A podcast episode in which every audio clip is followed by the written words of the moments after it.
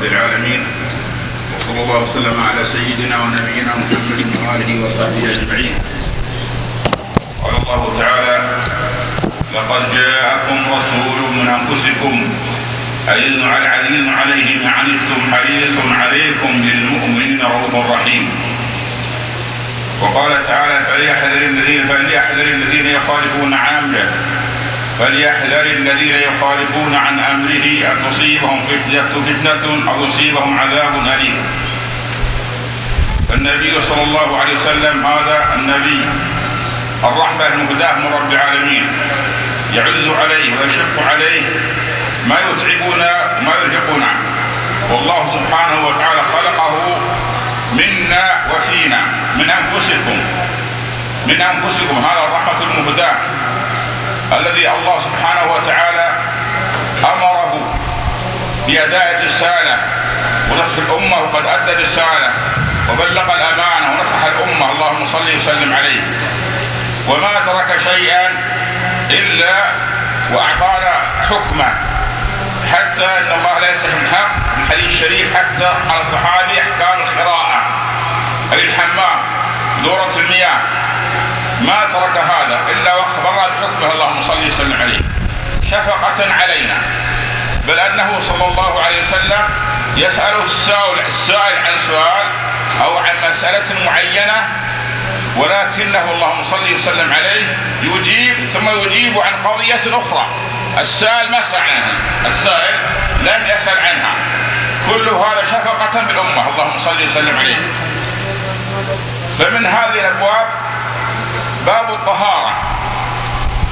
جاء مدجي بني مدج أحد الصحابة الذين يركبون البحر. قال يا رسول الله إنا نركب البحر. وليس معنا من الماء إلا القليل.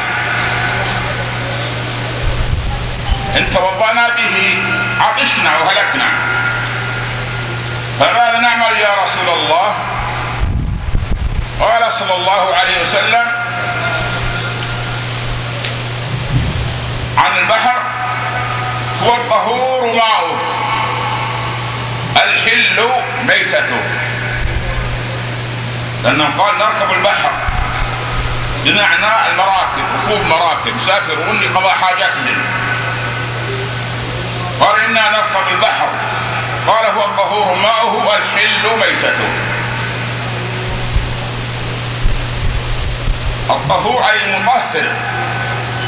ماء البحر مطهر والنبي صلى الله عليه وسلم قال ألا إني أوتيت القرآن ومثله معه. وقال تعالى إن هو إلا وحي يوحى. فالله يقول سبحانه وتعالى ينزل عليكم من السماء ماء ليطهركم به. فهذه نعمة عظيمة الطهارة بالماء لن تجدوها في الأمم الأخرى كون الإنسان يوقف نفسه خمس مرات يوميا من خرين وأذنيه وفاه وبدنه كله. هذه صحة ووقاية. فالنبي صلى الله عليه وسلم هو طيب هذه الأمة وهو أدرى بمصالحها. ولهذا قال هو الطهور ماؤه الحل ميتته. أي أن هذا الماء طهور يستعمل في الوضوء في غير الوضوء والوضوء حين يتوضأ المسلم يقوم الوضوء. الحكمة من ذلك حين أتحرك انطلق الوضوء هو أنني أبدأ أنشغل بشيء يهيئني لاستقبال رب العالمين. فهذا الوضوء عبارة عن محول أو عن فاصل عن مشاغل الدنيا عن مشاغل الدنيا عن حياة الدنيا. وأنا أشتغل بالوضوء وأنا أتطهر هذا فاصل يهيئني إلى أن أتفرق شيئا فشيئا فما ينتهي وضوئي إلا وقد قطعت انقطاعا كليا عن أمور الدنيا. فلها قال صلى الله وسلم هو الطهور ماؤه. هذا الحديث حديث صحيح رواه أصحاب السنن وهو على شرط الشيخين. يقول علماء أصح الكتب صحيح البخاري وصحيح مسلم. فالبخاري ومسلم هما أصح كتب أصح الكتب بعد كتاب الله سبحانه وتعالى. والبخاري رحمه الله له شروط ومسلم له شروط. البخاري يشترط أنه عاصر العالم الذي يروي عنه وكذلك يتلقى عنه. مسلم رحمه الله يكتفي أن هذا العالم الذي روى عنه في عصره. ولهذا قالوا تشاجر قوم في البخاري ومسلم لدي وقالوا أي ذين تقدموا فقلت قد فاق البخاري صحة كما فاق في حسن الصناعة مسلم. هذا الحديث ما رواه البخاري ولكنه على شرط البخاري. على البخاري هذا شروط وهو على شرط البخاري رحمه الله. البخاري ما قال اشترط ولكن عمل هذه الطريقة فأخذ العلماء من طريقته رحمه الله. وليس كل حديث البخاري رحمه الله على شرطه رواه فالبخاري لم يروي إلا حديثا قليلا. ثم أنه صلى الله عليه وسلم حين قال هو الطهور ماؤه ثم قال الحل ميتته. هذا السائل ما سأل عن عن عن حيوان عن حيوان البحر. لم يسأل عن حيوان البحر. ولكن النبي اللهم صل وسلم عليه شفقة بأمته هكذا سبحانه وتعالى. هيا هياه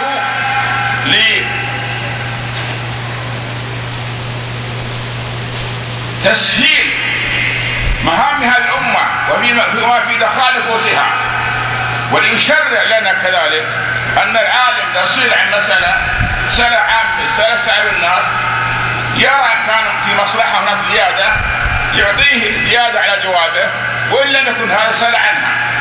هذا ما سأل لكن من أفضل أن الإنسان يزيد الجواب وهذا من حكمة ومن حكمة المسؤول ومن فقه المسؤول. قال الحل ميتته. لأنه ما يدري هذا سأله عن الماء لكن ربما أنه في البحر رأى سمكة قرش ربما رأى حية ربما رأى ضفدع ربما رأى سمكة ميتة. يأكلها ولا يأكلها فالنبي اللهم صل وسلم عليه قال الحل ميتته الحل يعني الحلال. ميتة أي ميتة. وكما تعرفون هذا فيه بيان لحل ما في البحر. وكذلك في هذا العصر إذا سئل طالب العلم عن البحر وتنزل في البحر كذلك يزيد ويقول يا أخوان احفظوا أولادكم؟ يا إخوان البحر قدار كذلك. يا إخوان كم سمعنا شخص غرق؟ يا إخوان حافظوا على والدكم يا إخوان في البحر في غالب النزلات غالبا في هويات غالبا في سمك القرش. كم كم قوم ذهبوا البحر للاستئناس؟ فعادوا حزانة لمصائب فقال ابن يبين كذلك للسائل أن أخبار البحر كذلك ومخاوف البحر. ثم قال حلوا ميتته هذا البحر كل ما فيه حلال لكن فيه أشياء محرمة مثل الأشياء المفترسة الذي له ناب مثل التمساح ومثل سمك القرش ومثل الحية الحية السامة وتلدع وكذلك الضفدع. الضفدع محرم كذلك أكلها. وسأل أحدهم النبي صلى الله عليه وسلم عن الضفدع يقيه دواء فنهى فنهاه النبي صلى الله عليه وسلم عن قتلها. لأن النبي قال اللهم صل عليه تداوى وله دواء بحرام اللهم صل وسلم عليه. فالضفدع هذه نجسة. بعض الناس يقولون أنه سبح الله سبحانه وتعالى. الواقع أن كل المخلوقات سبح الله سبحانه وتعالى. وإن من شيء إلا يسبح بحمد ربه. ولكن لا تفقهون تسبيحهم وكان الله حليما غفورا. كل شيء يسبح. كل مخلوق يسبح. كل مخلوق هذا الكون من جمال من بشر من حيوان يسبح الله. أما الضفدع فقد نهى عنها النبي صلى الله عليه وسلم عن أكلها وعن قتلها لأنها نجسة ولأنها قذرة.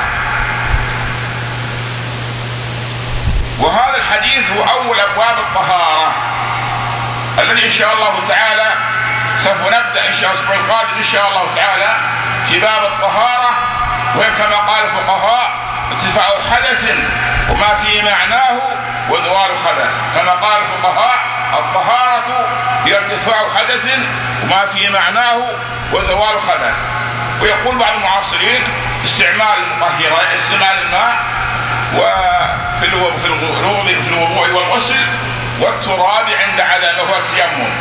هذا والحمد لله رب العالمين وصلى الله وسلم على سيدنا محمد وعلى آله وصحبه أجمعين.